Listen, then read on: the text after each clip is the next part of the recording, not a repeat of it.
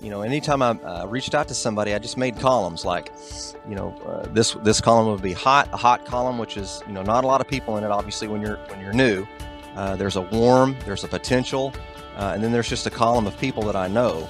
So I would just go through these people. You know, I'd try to reach out to 50 to 100 a day, uh, seven days a week. So a lot of times people will hear that and go, "Oh my goodness, 50 people a day." You know, really, when you get after it, that takes like three hours uh, and you don't have anything else to do because you're new. So, you know, what else are you going to do? Run around and, you know, act like you're busy. So, welcome to the Freedom Chasers podcast, where we bring you interviews and discussions that share the stories, successes, goals, and dreams of real estate agents and real estate investors pursuing a life of purpose and freedom all right, guys, today we have Ryan McLemore on, and Ryan is got so much going on from being an agent, investor, etc., college of foot, football official, uh, referee, and he has all kinds of other things that we're going to be talking about today. Most of all, the fact that he's a follow up maniac. Um, and how that transcends and gets into all of these different things, like including how he even was able to follow up so much he was able to land the wife that he has now. But as always, Ryan, take us into like what is the craziest real estate experience or transaction you faced so far? Uh, the easiest uh, one to tell. And first of all, uh, thank thanks for having me on. Pretty excited to uh, to be on the show here. And uh, but yeah, the first uh, the easiest story that I can tell is probably when the first listing I ever had was Zambian missionaries, and I had probably about 20 listings worth of experience wrapped up into that. Um, you know that crazy crazy experience there. So as soon as we listed, they literally went flew overseas and were in the jungle uh, in Zambia, and so we had to communicate via satellite phone at two in the morning. Um, and it was it was completely insane. We uh, you know as soon as as soon as we got somebody on the hook, you know I'm trying to you know you get a buyer on the hook, you got to move pretty quick. You got to get answers. You're trying to negotiate the deal, and you know it'd be two or three days before I would get an answer back.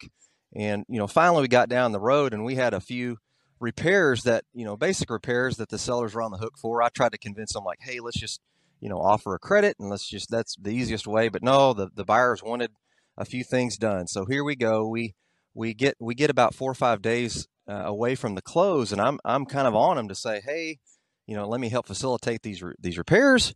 And you know, lo and behold, they haven't responded to me. Their representative that was still here in the States, he was, you know, MIA.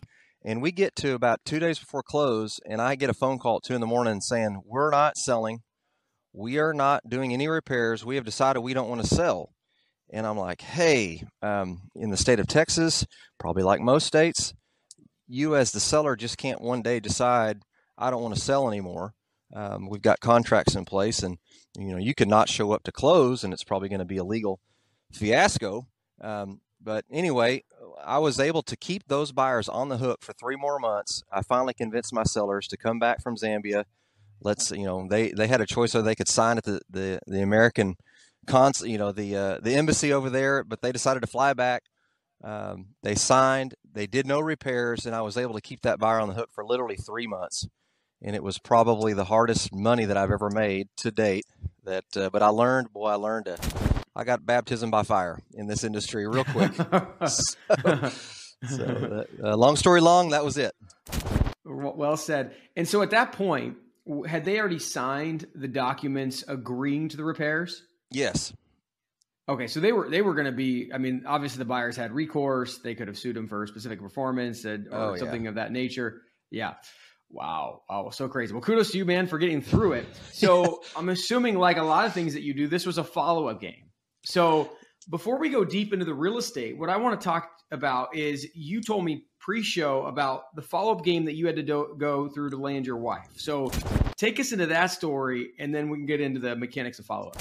Okay, sounds great. So we, so I met my wife. She, uh, she was an engineer at Lockheed Martin. She was uh, anti-defense um, missile engineer. She worked on the brain of the engineer. Anyway, I was impressed. She was basically uh, a nerd trapped in a pretty attractive uh, package there and uh, I was able to score the first date. You know, the first you know week or two after meeting her, and then it was two and a half years to get to the second date, and a lot of uh, pretty much you know thirty some odd years of follow up skills went into play on this entire um, experience where I didn't want to obviously come off as a creeper or weird or you know whatever. So it was like, you know, I, I knew she was probably dating a, a, guy at that time, and so I just you know just kind of every quarter, hey, how's it going?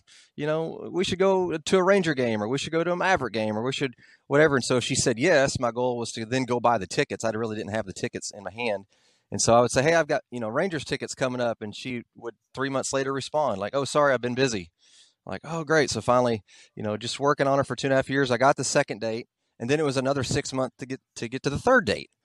Um, and about the time that I decided to become a full time real estate agent, literally the day or two after I walked out of my last um, W two situation, she something switched in her head, and she she was ready to make a run at at uh, you know being together. So it was it was a crazy, insane story, but just pretty much matches up with everything else. Par for the course for me on following up. Thank God I did.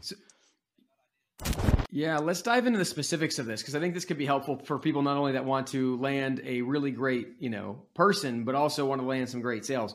So talk to us about like you said you wanted to follow up and not make it creepy or not make it awkward. Obviously, you've given us some samples of the tickets, but how were you gauging mentally and emotionally what was creepy, what was not, how to structure the process? Yeah, I, I just wanted to come across from um, a genuine, you know, type uh, angle. Um, you know, I'm not, you know, in, in, the world of now where you direct messages and text and all that stuff. You know, that's not the time uh, to probably send a novel text. It's something real quick. It's something that's, you know, probably got a lot of thought involved in it, but it doesn't. I don't want it to appear as such. It's just like, hey, I thought about you.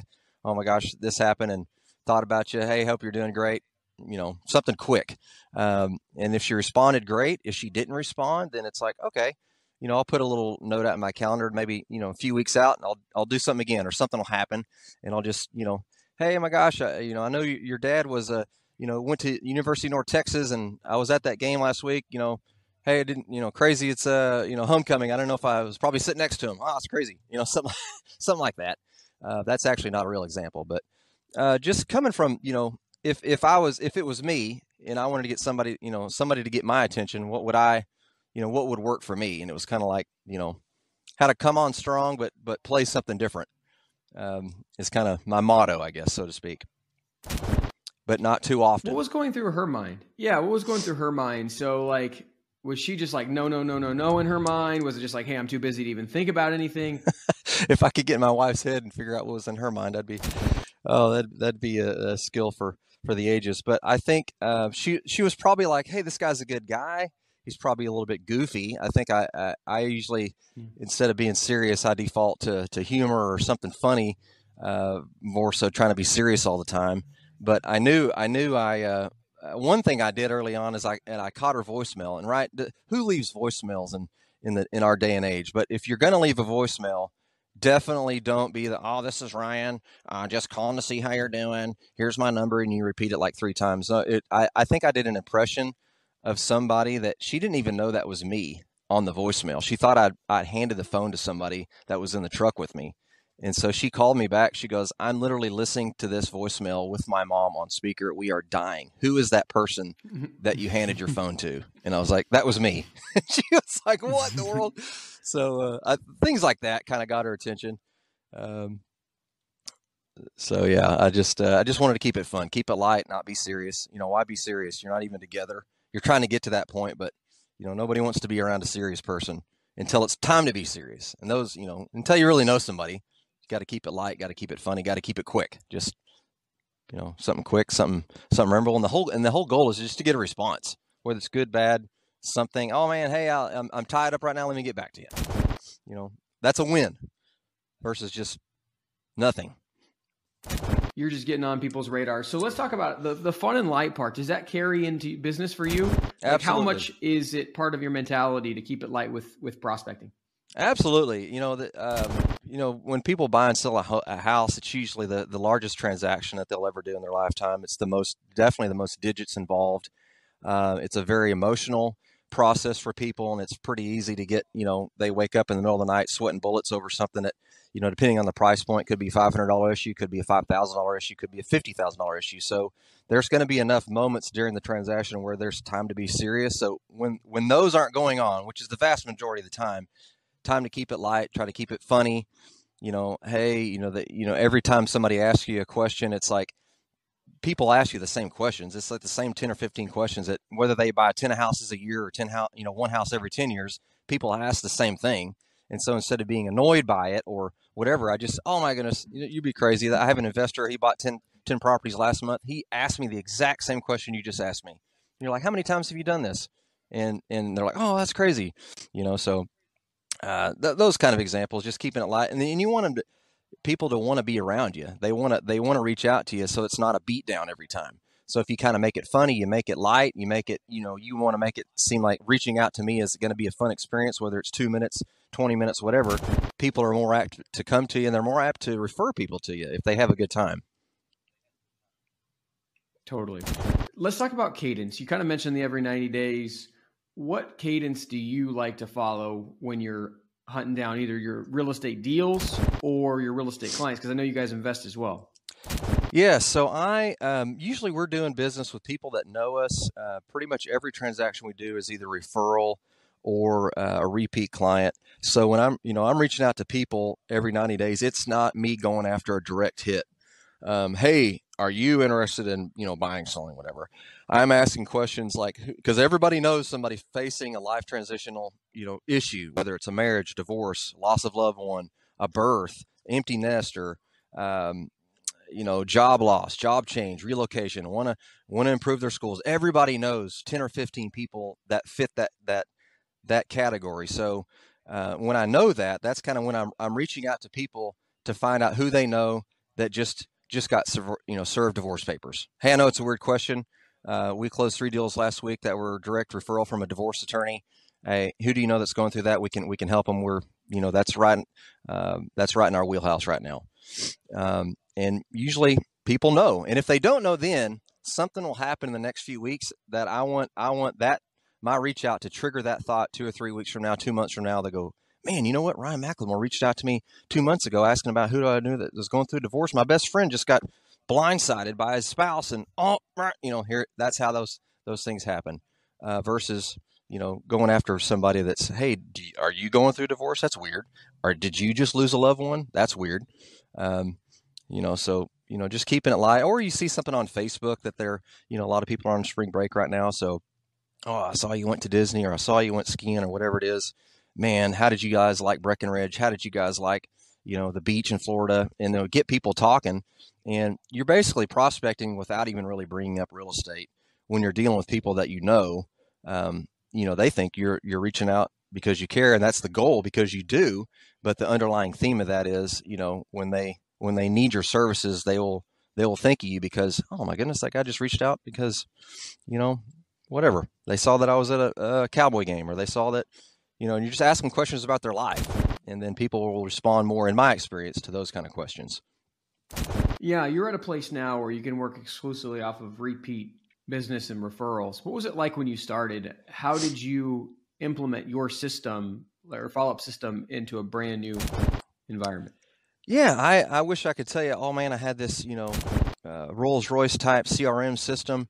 Um, I actually didn't, and I still don't. I use the, the good old classic Excel spreadsheet. So I had uh, you know, anytime I uh, reached out to somebody, I just made columns like, you know, uh, this this column would be hot, a hot column, which is you know not a lot of people in it. Obviously, when you're when you're new, uh, there's a warm, there's a potential, uh, and then there's just a column of people that I know. So I would just go through these people. You know, I'd try to reach out to 50 to 100 a day, seven days a week. So a lot of times people will hear that and go, "Oh my goodness, 50 people a day." You know, really, when you get after it, that takes like three hours uh, and you don't have anything else to do because you're new. So, you know, what else are you going to do? Run around and you know act like you're busy. So, um, so I'd reach out to you know 50 to 100 people a day, and just just doing those things, asking about their life. Hey, what's going on? How's your new job?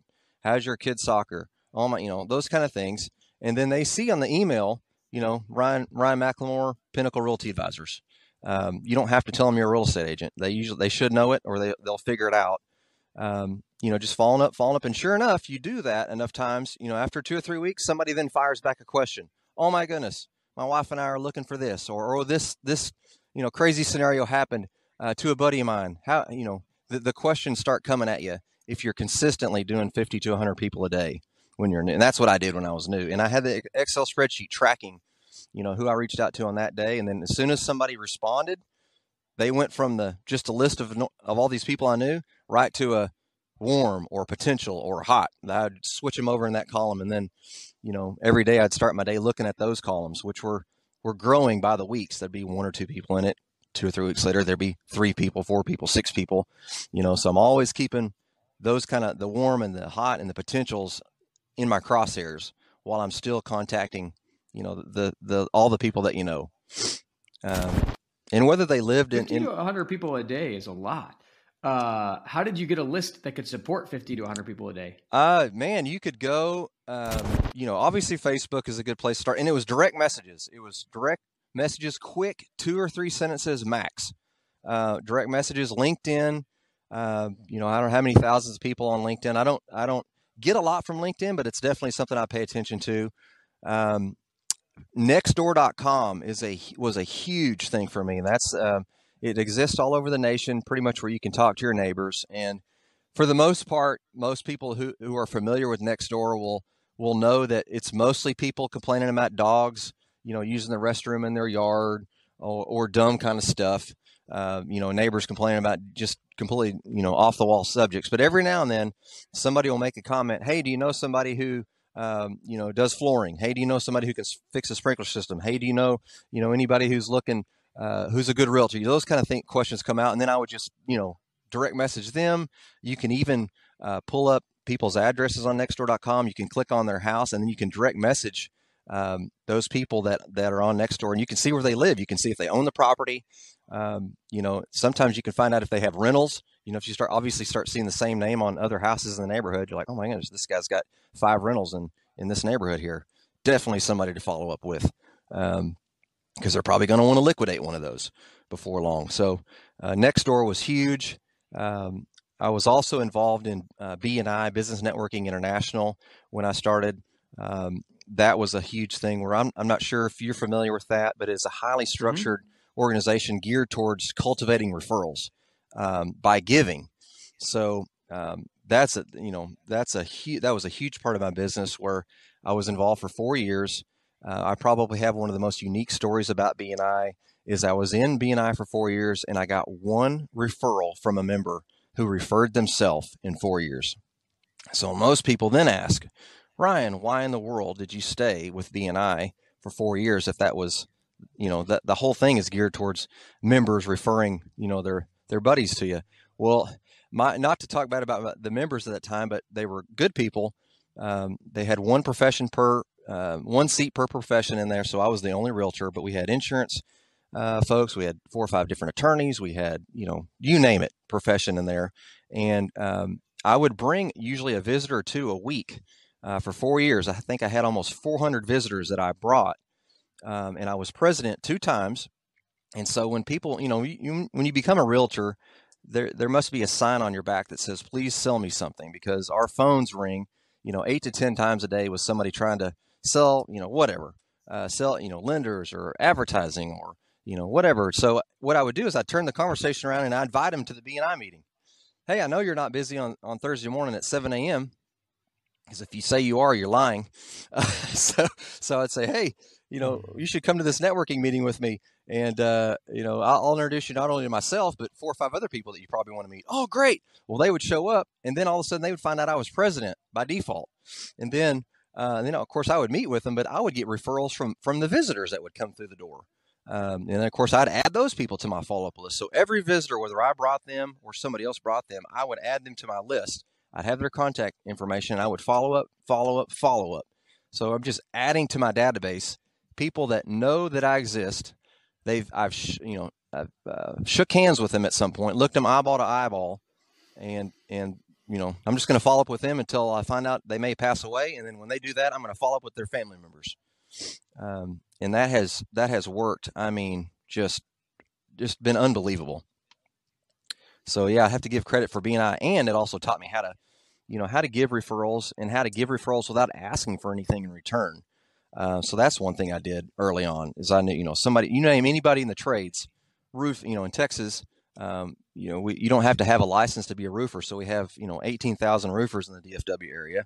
Um, so I would hand those, those guys, you know, we just had big storms last night. Those guys are running around. Um, so I want to be a referral source for people call me, Hey, Ryan, do you have a good roofer? Yes, I do.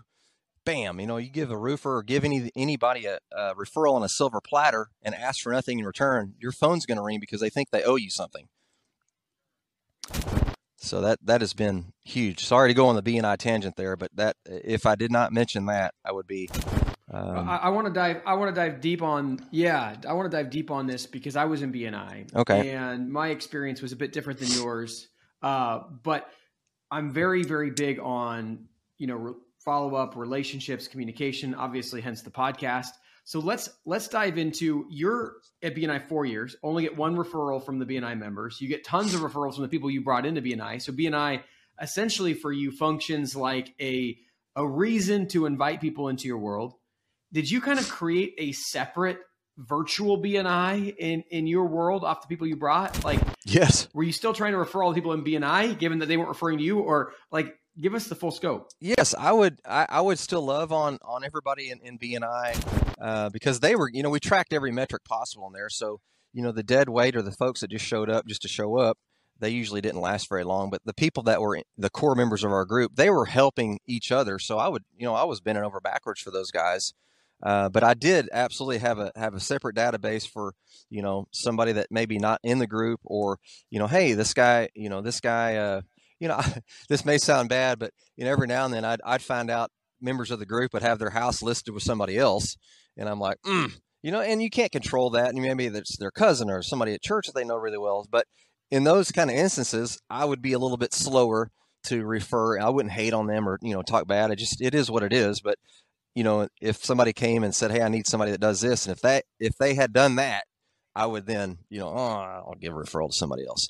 Uh, because when you're prospecting like you should be, you're coming up with referrals for people.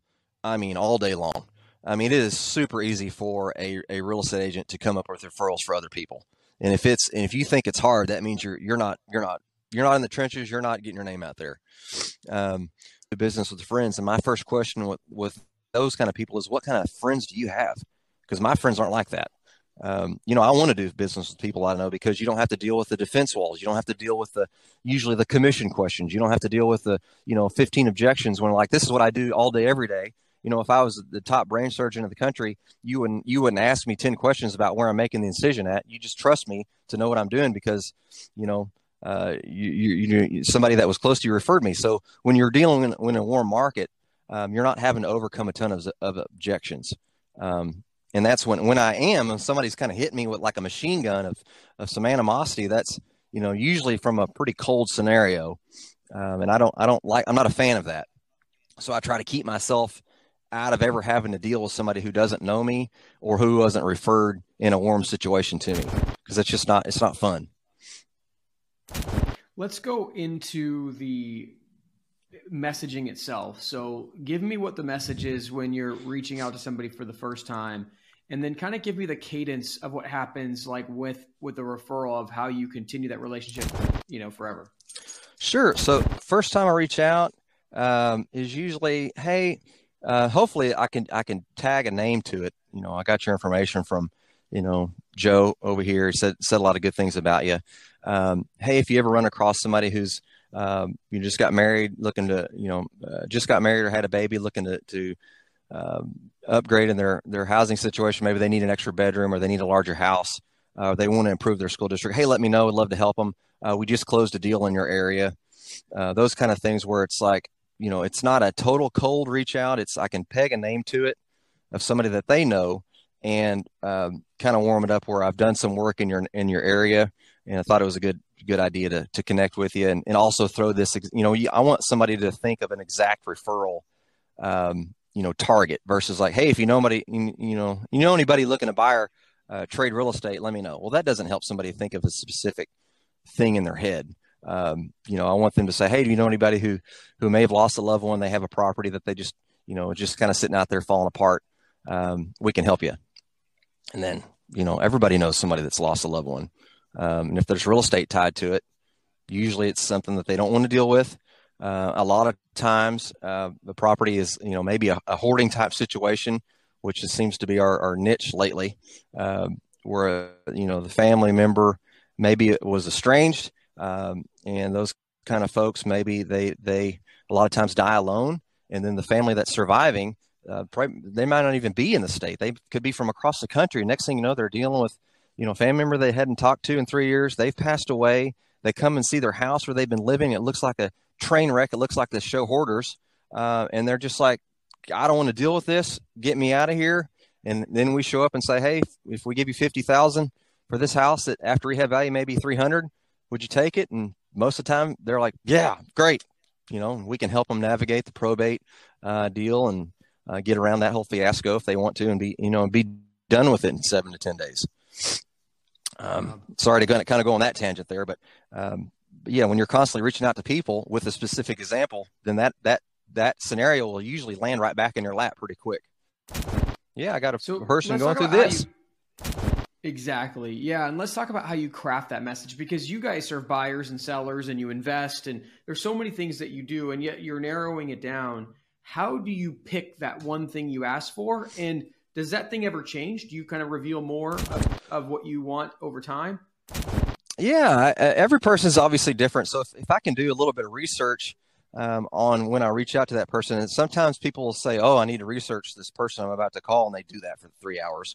Um, I'm not talking about doing that because that's a big waste of time. But you maybe five, ten minutes, try to find out a little bit about that person that you're about to reach out to, whether it's from the referral that just you know the person who referred you, or the internet, or something. Um, you'll be amazed how you can relate to most people just with one sentence. Hey, I saw that you you know you like to hunt and fish or i saw that you you may be from you know another state or i saw that you you know you this is your profession uh, where you work. Um, you know and you can usually people if you can re- you can find something to to relate to somebody their defense wall comes down they're more apt to give you the information that you're after they're more apt to want to do business with you like you trust you all those things. So uh, to answer your question i just try to find out a little bit about that person and it's not the same song and dance. Absolutely not every time. It's a little bit different based on what information I have. And if I don't have a lot of information, um, this is kind of what uh, what I do on the phone. If I'm really if I'm calling somebody cold, which is usually pretty rare, you know, I'm saying, "Hey, uh, is, is, this is this Matt?" And they'll say, "Yeah, the Matt Kavanaugh, the one and only." And how they respond to that question is going to tell me how how this is going to play out. If they go, "Yeah," who's this? You know, then I'm like, uh, we're, we just became best friends. If they're if they're still yeah, what do you want? Then I'm like, okay, I better get to the point, and I better get to the point real quick. Um, so, so those kind of tricks um, have really helped me. Uh, you know, uh, you know, get get what I want from the from get the information I want from that person, and get them to like me and trust me. In most cases, it doesn't work every time, but um, works more often than not. So carrying down that lens, you get somebody that once you get to the point, you get to the point on that call, but do you recognize, hey, maybe that person's not the best referral partner, or is it just, hey, this person still likely will be a great referral partner, but I have to just treat them very differently? Yeah, I mean, everybody should be a, a referral partner. Uh, that's your ultimate goal is whether they want to do business with you directly or not. Great. I want I want to impress them enough where like next time next time something happens and they, and there's real estate, you know, there's a real estate, um, you know, piece of, of real estate in the equation. I want them to think of me. So um, you know, it's it's hey, you may not be the guy now, but hey, um, you know, if you know anybody that's lost a loved one here recently, there's a there's a house that just you know a piece of property that's just kind of you're dealing with. Um, you know, we can help people out. Um, you know, we can basically help you walk away from a situation where you have some money in your pocket, you get out of the deal pretty quick, um, you roll on to the next thing. Um, we have resources we can buy it, or we have you know make a couple phone calls and we'll have people fighting in the street over it. But if you know anybody like that, let us know. We'd be happy to help because if they don't, they could get taken advantage of. And that's the last thing I want somebody to do is somebody take advantage of you. Um, but we'll play with all of our cards face up. Um, we'll give you a few options. And if you like those options, great. If not, um, no big deal. Maybe you think about us the next time something happens or the next time, you know, you run into somebody that needs some help. And I keep it light. I don't, I don't, uh, I keep it just quick. Uh, get to the point, and I want them to, you know, get off the phone or get out of the interaction with me thinking, "Hey, that guy knows what he's doing um, whether I like him or not, he probably knows what he's doing. He's probably done it a lot of times, and maybe maybe we send somebody his way. So let's talk about the follow up sequence. So let's say you have a first message, you state what you want, I want X type of person, and they're like, cool, you know, I'll, I'll let you know if I find someone like that. Where does it go from there? Um, after that, I'll put them on my my follow up. Will you know? I don't want to follow up tomorrow on on it. You know, if they say, oh yeah, usually they're they're just say if I have somebody, uh, you know, I'll think of you. Uh, people usually say that to kind of get you off the phone or you know get on to their next task of the day. That their their their goals during the day are not to talk to you, um, and I realize that. So if they kind of you know it usually takes six to six to eight times to follow up with people before you get you hit pay dirt so to speak so i know that the first interaction the, the chances of me calling somebody for the first time and then they call me a week later with you know a scenario that we can help them out is very low. Uh, but if i follow up with them enough times you know so at the beginning um, usually it's about two weeks to a month out after the first you know interaction. And then after the month it's probably another month or two before i reach out again. And then i kind of put them on my quarterly quarterly follow-up. Um, what i don't do uh, i usually wait two or three times before uh, i don't send them any kind of facebook. I, to me i think when somebody talks to me the first time and then sends me a facebook request i think that's weird but after the first time i talk to them i, I send them a linkedin request pretty quick um, and then that way I can kind of keep tabs on you know anything that may be going on in their world, job change, job promotion, whatever that should come up on my alerts. Then I can use that as a as a way to reach out to them. Um, hey, I really like that article you posted. Man, that resonated with me. I like the fact that this, you know, whatever. Uh, people love that stuff. Um, you know, so I follow up pretty much every quarter. If it kind of goes, if it's cold, it's an every quarter thing. Follow up, follow up, follow up. Um, just looking for some some way to relate to them. Hey, I saw that you know, you you you you work at let's say Lockheed for example. I saw Lockheed acquire this. It's crazy. Um, they're expanding over here in, in, Fort Worth and Grand Prairie. Oh man, it must be must be good times over there. And they usually get back. Oh man, it's crazy. Yeah, it's, you know, uh, whatever's going on. So, uh, you know, I usually leave it also open ended where where I ask them a you know a question or two. Not like, hey, how's it going? You know, hey, I saw you. I saw you were in Florida last week. What part? Uh, you know, what city were you in again? And then they'll yeah, ask an open-ended question; they'll usually respond. The whole goal is to get a response. That's the that's the key for me. So, first message out the gate is here's who I serve. Do you know anybody? Then from that, it becomes a little bit more of you just recognizing what's going on in the world and commenting on that and trying to open it up. Yes. So, and then from there, eventually that goes to quarterly. Like, how do these t- relationships typically evolve. Like, so you're hitting them right away, two weeks to a month later, a month after that.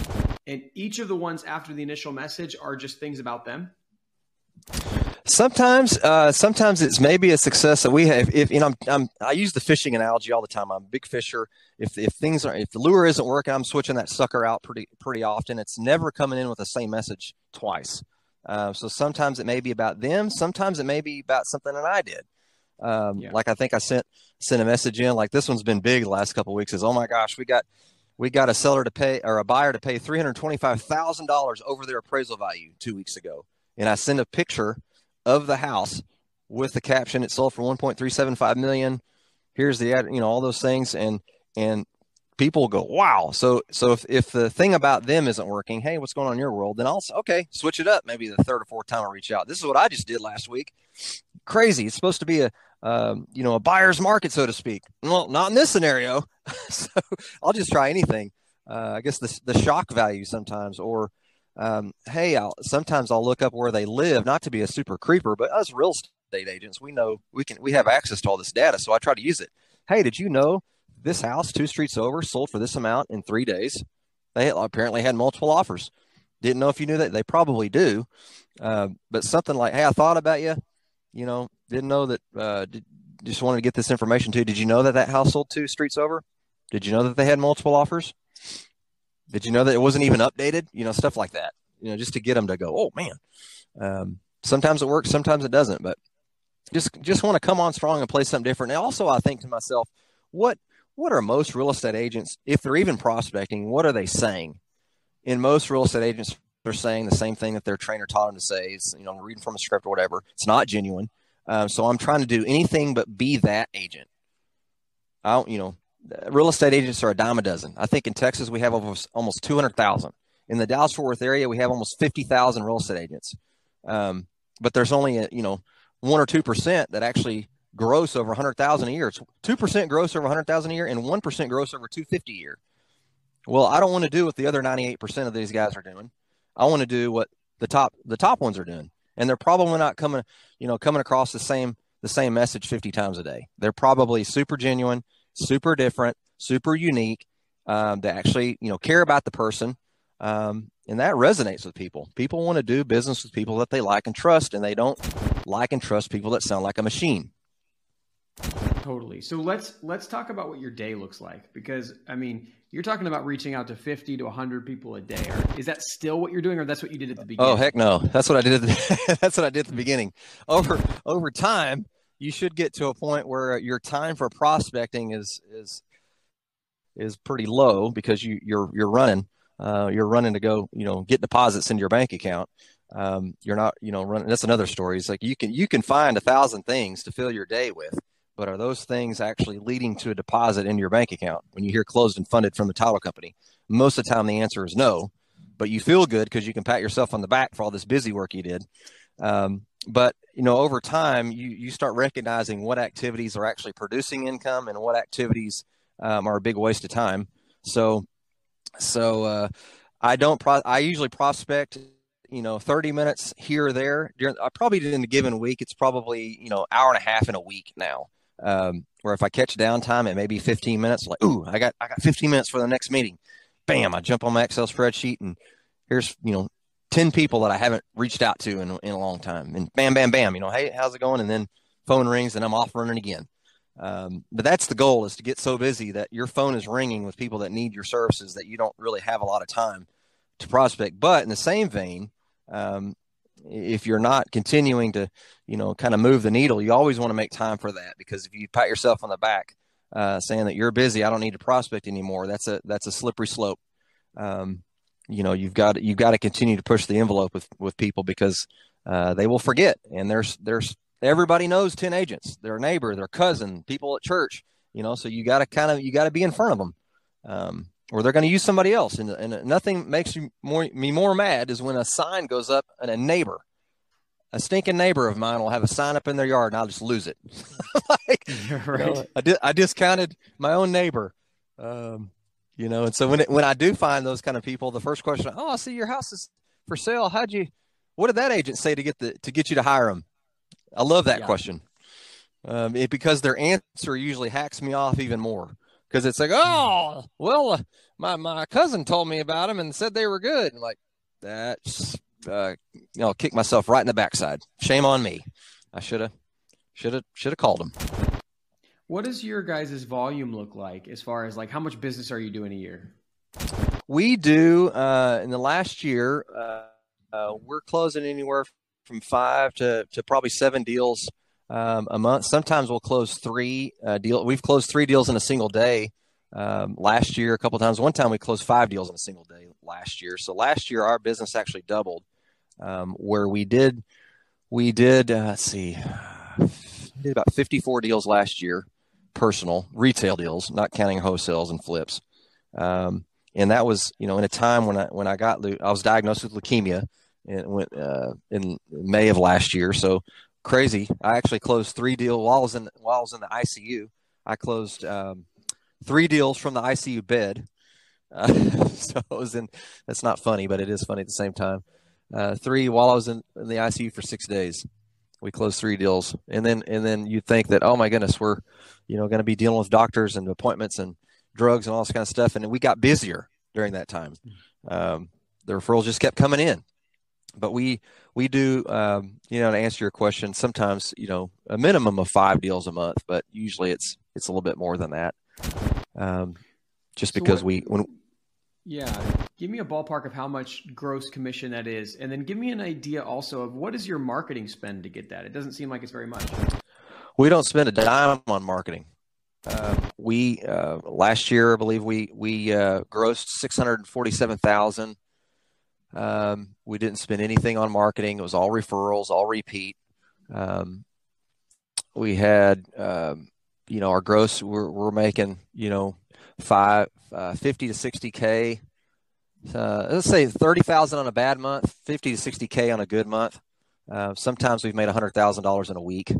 Um, those I have to just pinch myself. You know, I know there's a lot of guys that are, that come on the on the podcast are you know 200, 200 uh, you know deals a year or that you know most agents can't relate to that. Uh, but when you say, "Oh my goodness, I made hundred thousand dollars last week," um, I have to pinch myself because that's obviously more than I used to make as a, in a W two scenario. And I'm like, "Oh, I made that in a week," or I've even made that in a day. You know, you close three pro- three deals in one single day, uh, which we did three times last year. Um, that that is you have to like pinch yourself. You're like, oh my goodness, they, they actually sent me the title company sent a wire to my bank account and then and then two hours later another title company did and then 30 minutes after that another title company sent that money to my bank account in one day that was more than i used to make in a stinking year in one day and it was all from people that i knew or referrals or repeats i mean we've had uh, we've got three clients we've done seven deals with. These aren't investors; these are normal retail. And one client we've represented eight times. Um, and so, and that the guy that I represented eight times, I met at a Starbucks. Um, I was I had a phone call, had a real estate phone call happen. I answered the phone call, talked for however long, ten minutes. He turns around and goes, "Hey, are you a realtor?" I was like, "Yes." He goes, "Hey, I need some help." I was like, and that led, led to eight deals, oh, and counting. So diving uh, into this deeper, six hundred forty-seven thousand dollars in gross commission, no marketing spend. What is it? What does your net income on that look like on that GCI? Net income. Um, we uh, here's another tangent: is we do not we do not pay uh, broker splits. We don't have caps. We don't have per transaction fees. To me, that is total BS. Um, if you, you know, after you have ten or fifteen deals under your belt, um, if you still need your broker, if you still need the, the Kool Aid, uh, so to speak. Now, I know this is going to turn a lot of people off, but this is the stinking truth, and I don't have anybody ever fight me on this. After you've done 15 deals, what are you still relying on your broker for? For stinking leads? Leads are cold calls. Leads are stinking cold calls. Um, you know, if you haven't figured out how to get your phone to ring from referrals, you know, to get to, to, to one, to close 10 deals, you've already beaten 90 something percent of all real estate agents that have their license. So if you make it that far, you obviously are doing something right. Um, but to, to, to go, you know, you really don't need the tools and the, and, you know, a lot of times brokers, you know, they recruit us all the time, right? Every, while I've been sitting here, uh, somebody sent me some, you know, recruiting message on my LinkedIn talking about the tools, talking about the technology that they have. Well, that, you know, that may, that's stage talk to me. Um, if you're relying on your broker to, to provide you with the tools, that means you're probably not going to be in the business very long. Uh, so, long story short, we pay a monthly fee like a gym membership. We pay one ninety nine a month, uh, and we keep one hundred percent of every commission check we make. My broker gets none of it. Um, so your your brokerage costs are a little bit less than twenty four hundred dollars a month, and then twenty four hundred dollars a year. I mean, year. Sorry, thank you. Yeah, yeah. yeah. so so then essentially, you're going to have some cost with listing signage, marketing, etc. But I mean, is it is it fair to say that you're netting like very close to six hundred thousand dollars in your pocket? Uh, over that.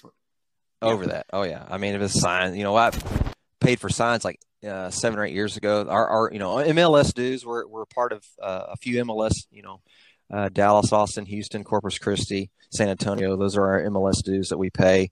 Um, it's probably not even eight thousand a year for those um, key fees, a couple thousand bucks. Um, other than that, it's uh, pretty low. so, so we keep our my whole my whole goal is I want you know how much money are you keeping after each transaction. Um, if your broker is taking it, you know, you know, let's say you have a cap scenario. Oh, you have a cap scenario, and, and I get you know stock options or whatever it is that they they package that up and give it back to you. No, give me my own cash. Let me do what I want to with it. Let me get my own stocks let me get my own uh, whatever with it. Let me get my own flips. Let me get negotiate, you know, and use that cash to go buy properties. Um, you know, I don't want to give that to anybody because they, you know, they they didn't earn it. I did. Yeah, uh, it's all yeah. It's all about what you can keep.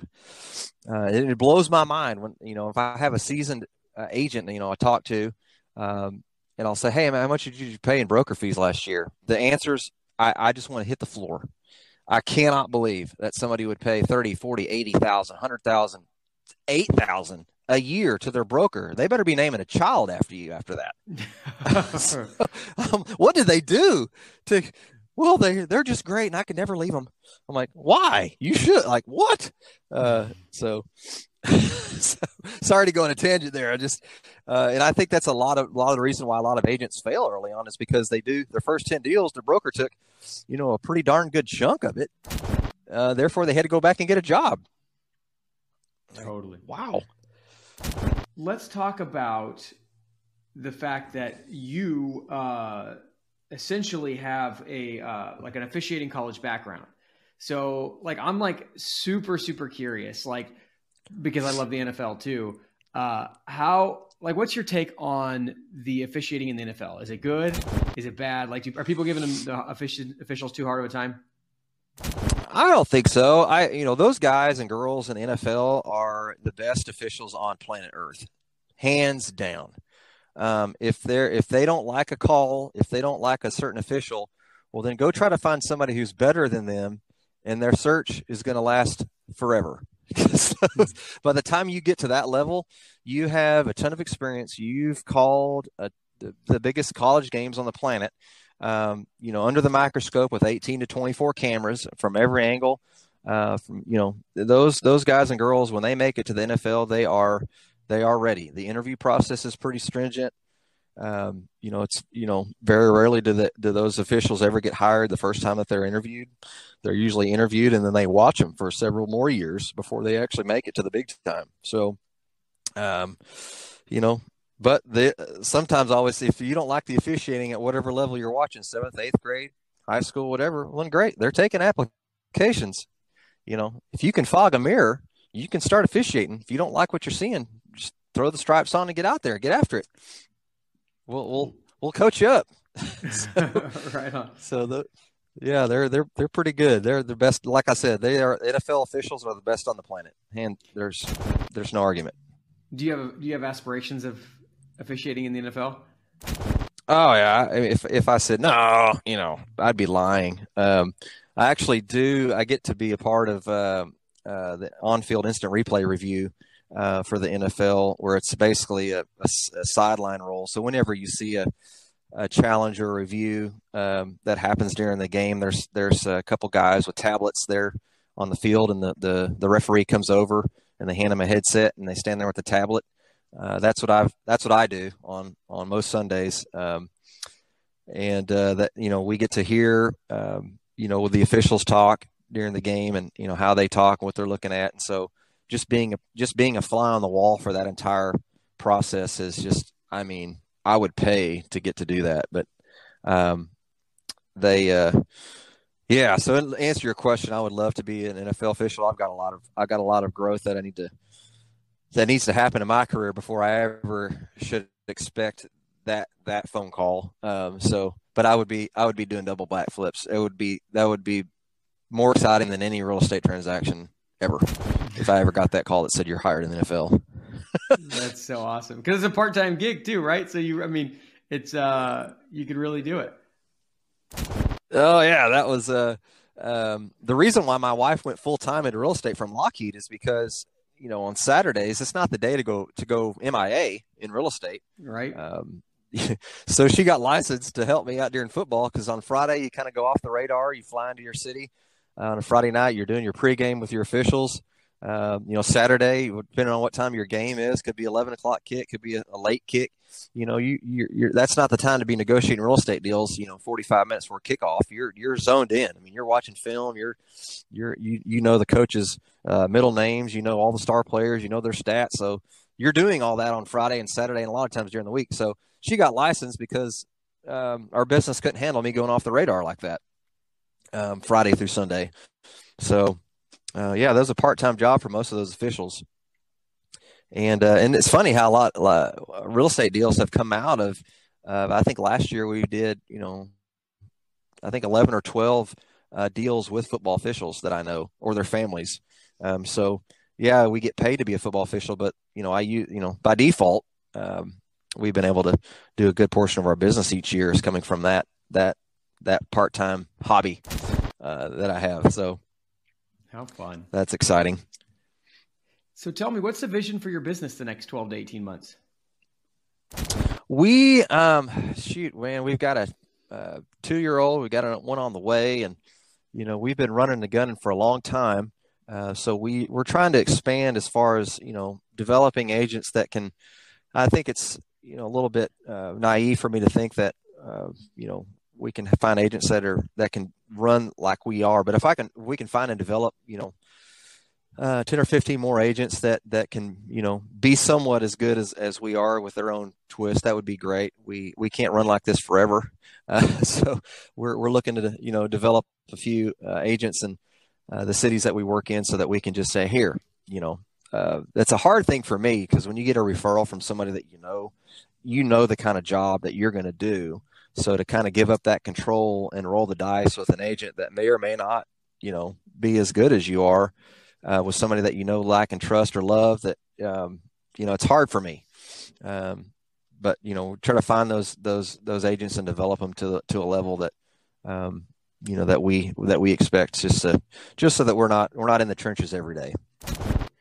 Well, Ryan McLemore, thank you so much for sharing about your life and your business. There's so many things that people can take note of. I mean, you just gave us the blueprint from the messaging, the cadence, the frequency of how to build a $647,000 a year GCI business that nets over 600K so thank you for giving that, guys. Write down what you learned, share it with somebody who knows so they can hold you accountable because freedom is acquired one action at a time. And as you take steps day by day, you move closer. Before you know it, you're going to be living a life of freedom. Thank you guys for tuning in, and we'll catch you on the next one.